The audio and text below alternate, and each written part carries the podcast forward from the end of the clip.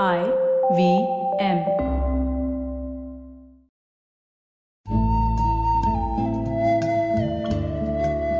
IVM के Hindi travel podcast टेढ़े मेढ़े रास्तों पर आपका स्वागत है टेढ़े मेढ़े रास्ते ही क्यों वो इसलिए कि घूमना भी तो ऐसे ही रास्तों की तरह पेचीदा और लगातार उतार चढ़ाव भरा होता है, जहाँ हर पल कुछ नया देखने और महसूस करने को मिलता रहता है। शर्त बस यही होती है कि आँख कान खुले रहने चाहिए। मैं हूँ केशव चतुर्वेदी और मैं आपको ले चलूँगा इस ज़बरदस्त यात्रा पर। और सुनाऊँगा ऐसी मज़ेदार कहानियाँ, शहरों, किलों, महलों, सड़कों और सबसे अहम इंसानों की, जो पिछले 20 साल से ऐसे ही रास्तों पर भटकते हुए मैंने सिर्फ़ आपके लिए इकट्ठा की हैं। तो आइए शुरू करते हैं।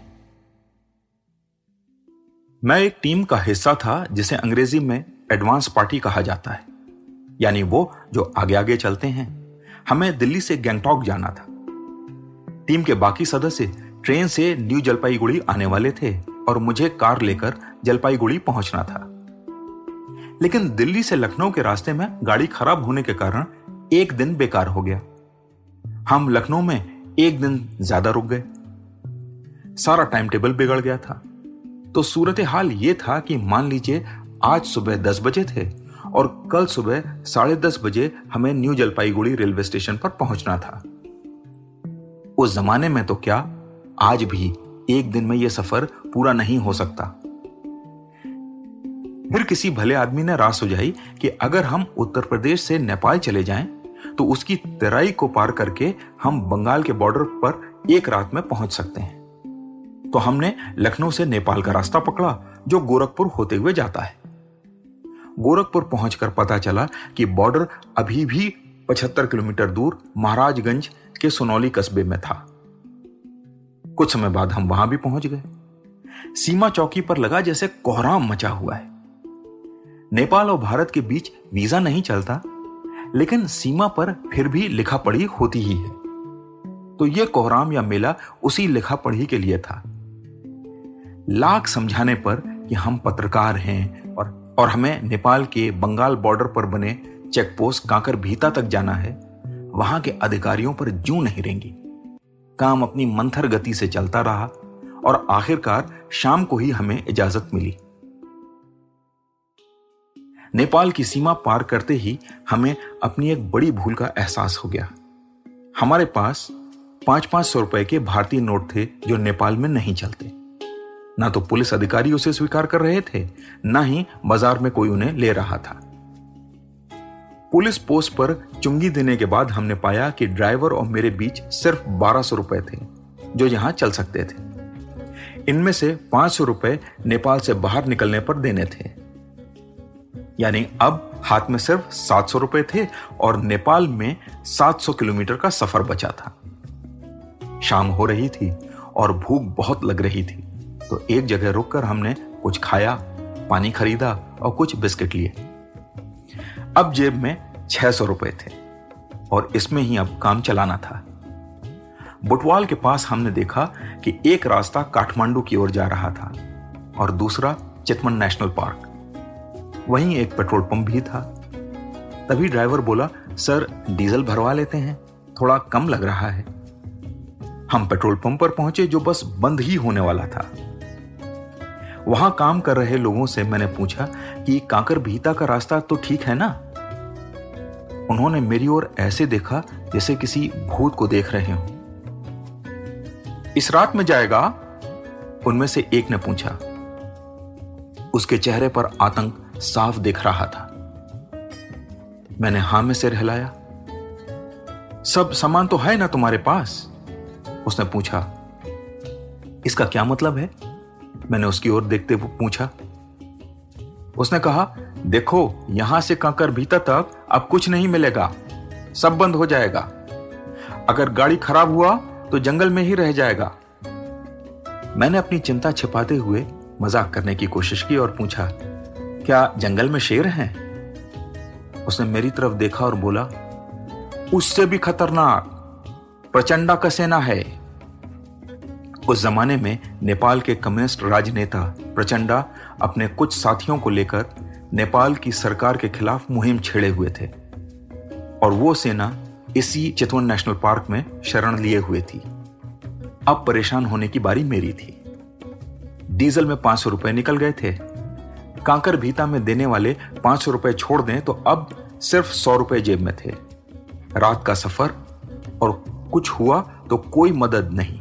कम से कम सुबह तक तो कोई मदद नहीं मिलने वाली थी। साथ ही इन उग्रवादियों से मुठभेड़ का खतरा भी मडराने लगा था। पर अब तो ओखली में सर दे ही दिया था। अब पीछे तो हटा नहीं जा सकता था। खैर राम राम करते हुए यात्रा शुरू हुई। ड्राइवर से मैंने कहा, देखो, अब ना तो चाय मिलनी है और ना ही खाना। अब बस चलना है। वो भी पेट्रोल पंप वाले की बात सुन चुका था तो उसने गाड़ी भगानी शुरू की। रात गहराने लगी और हम चितवन नेशनल पार्क में पहुँच गए। बीच बीच में सामने से एक आध ट्रक गुजर जाते थे। उन्हें देखकर बड़ा हौसला मिलता था कि चलो, हम इस बियाबान में बिल्कुल अकेले नहीं हैं। लेकिन जैसे ही ट्रक सामने से दिखाई देते सब डिपर देते कि अपनी हाई बीम को लो पर कर लो। मेरा दिल्ली वाला ड्राइवर हाई बीम पर चलाने का आदि था। उसे नेपाल के ट्रक वालों की इस आदत से खींच हो रही थी। लेकिन मैं खुश था। बार बार ऐसा होने के कारण उसकी खींच उसे सोने से बचा रही थी। वो अब नाराज़गी में ही सही, लेकिन ज़्यादा ऊर्जा से गाड़ी चला रहा था। करीब रात के दस बजे उसने एन जंगल के बीच गाड़ी रोकी और कहा सर, गाड़ी गर्म हो गई है। सुबह से चल रही है।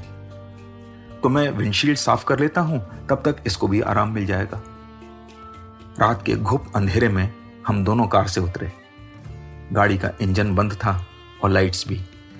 अब सिर्फ़ जंगल में झिंगुर का शोर उठ रहा था और बीच में सियारों के रोने की आवाज़ आ रही थी। सड़क के दोनों ओर घना जंगल था, जिसके पेड़ खुद अपनी ही परछाई बने हुए थे। और ऊपर आकाश में इतने तारे जितने आपको शहर में कभी नहीं दिखाई देंगे। मेरा बहुत मन हुआ कि काश ये यात्रा हमने दिन में की होती तो इस जंगल के वैभव को और अच्छी तरह से देख सकते। फिर लगा कि रात का ये नज़ारा भी वाकई अनूठा ही है। आधे घंटे बाद हमने फिर यात्रा शुरू की, और साढ़े चार घंटे लगातार चलने के बाद हम काकर बीटा पहुँच गए। रात का ढाई बज रहा था। बॉर्डर नाका शांत था। गेट बंद थे। एक भी आदमी नहीं दिख रहा था।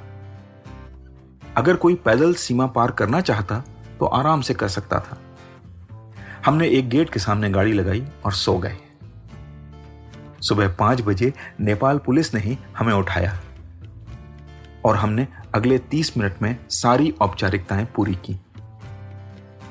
एक बार हम फिर वापस भारत की सीमा में थे।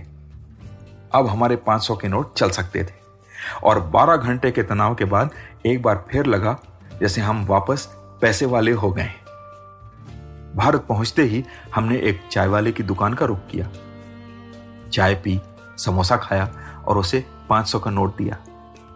वो हंसने लगा और बोला, साहब, इतना तो हम दिन भर में नहीं कमाते। मेरे पास अब एक भी भारतीय पैसा नहीं था। तो वो बोला, अरे सर, घबराओ मत। यहाँ भारत, नेपाल, बांग्लादेश सबका टका चलता है। नेपाली रुपया हो तो वो भी दे जाओ, कोई बात नहीं।